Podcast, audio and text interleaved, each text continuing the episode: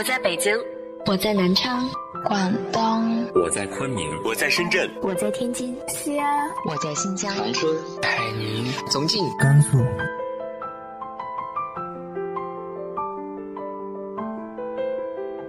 这里是 FM 幺八零八四，昨天的你的现在的未来，我是主播背着吉他的蝙蝠女侠。无论你在哪儿，这里都有我的温暖等你。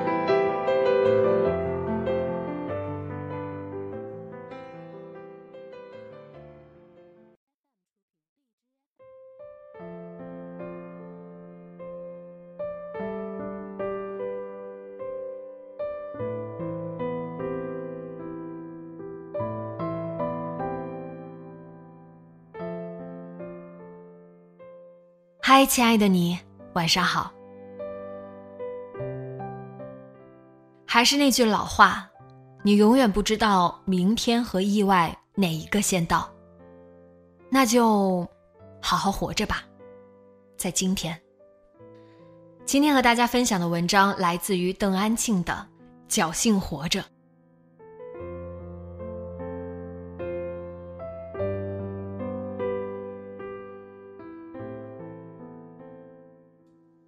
毫无意外的，家里的地都淹没在水中了。父亲告诉我这个消息时，语气是平静的。我在电话这头，也是平静的。强降雨在长江一带持续不停，到处洪水泛滥。我家里那一两亩地被淹，很正常，只是替母亲有点难过。三月份因为疫情滞留在家时，陪着母亲去地里转。油菜花开，母亲走在田垄间采摘野菜。而今经水一泡，庄稼都活不了。母亲耗在上面的心血都白费了。武穴市区的情况也好不到哪里去，街道积水严重，车辆浸泡在水中，长江大堤的闸口关闭。住在市区的嫂子说起这些情况，语气也是平静的。住在北京，其实很难直接的体会到洪灾的威力。北京雨少，这几天连续下了几场雨，也不大，空气湿漉漉的。跟朋友去公园闲逛，走到湖边，水雾升起，远处的树林中传来鸟鸣声。我跟朋友说，这倒像是在南方了。而此刻的南方，却不是这样有诗意的。新闻中。这里溃堤了，那里有人被冲走了，家乡，包括家乡四周的县市都在紧张的抗洪之中，这让我有一种分裂感。一个我在北京处在安全的幻觉之中，一个我心时刻是揪着的，为自己的亲人，也为自己的故土。之所以大家都平静，是因为这些年来。类似的灾害经历过多次。生长在江边，谁没有见过洪水和内涝呢？就像是忍受着身体的疤痕，隔了几年疼一次，连疼痛的感受都是类似的，所以不必情绪激动和手足无措。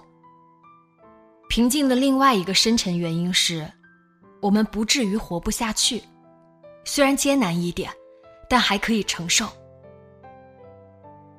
这个事情如果搁到二十年前，是不敢这么说的。那时候家里的收入完全是要靠种地的，一季棉花，一季小麦，维持着一家人的生计，供养我读书。一旦水淹，家里就没有任何收入了。所以早些年我常常担心自己失学。但现在地里也就种一些花生、芝麻、黄豆之类的。自家种自家用，也不指望他来赚钱。毕竟已经没有哪一家是靠种地来养活全家的。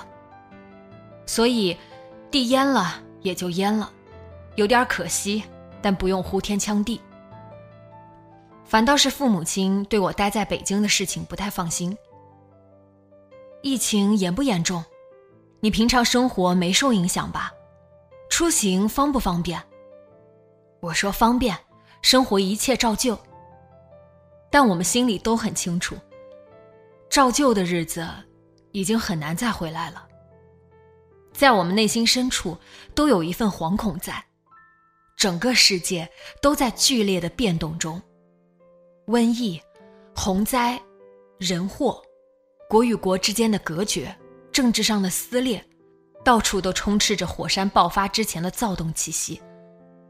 我们的未来是怎样的？我不知道，也只能在等待中好好的活着。这个好好的建立在脆弱的平衡之上。我还好有工作，父母亲还好身体健康，疫情还好控制住了，洪灾还好没有冲毁我们的房屋。一旦哪一个出了问题，随之而来的都是不可避免的麻烦。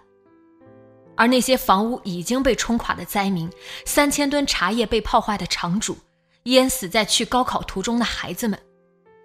生活的苦难随时随地的会随机降临在任何一个人头上。说到底，现在的我们只是侥幸没事而已。我忽然想起，封城结束后，我骑着电动三轮车去镇上取快递，那是我在网上购买的口罩，因为疫情的缘故，延迟了两个月才送达。车子开在马路上，两旁的桃花红艳艳的开着。蜜蜂嗡嗡，粉蝶飞舞，阳光洒下来，暖融融的。那是一个美好的春日，可是两旁的村庄大门依旧紧锁，没有人走动，唯有车轮碾过路面的沙沙声。那一刹那间，我是有些唏嘘的。不论人世间如何变动，该吹的风依旧会吹，该开的花依旧会开。而我们这些侥幸活下来的人，依旧会活。毕竟，命运给了我们继续走下去的机会，那就好好的走下去。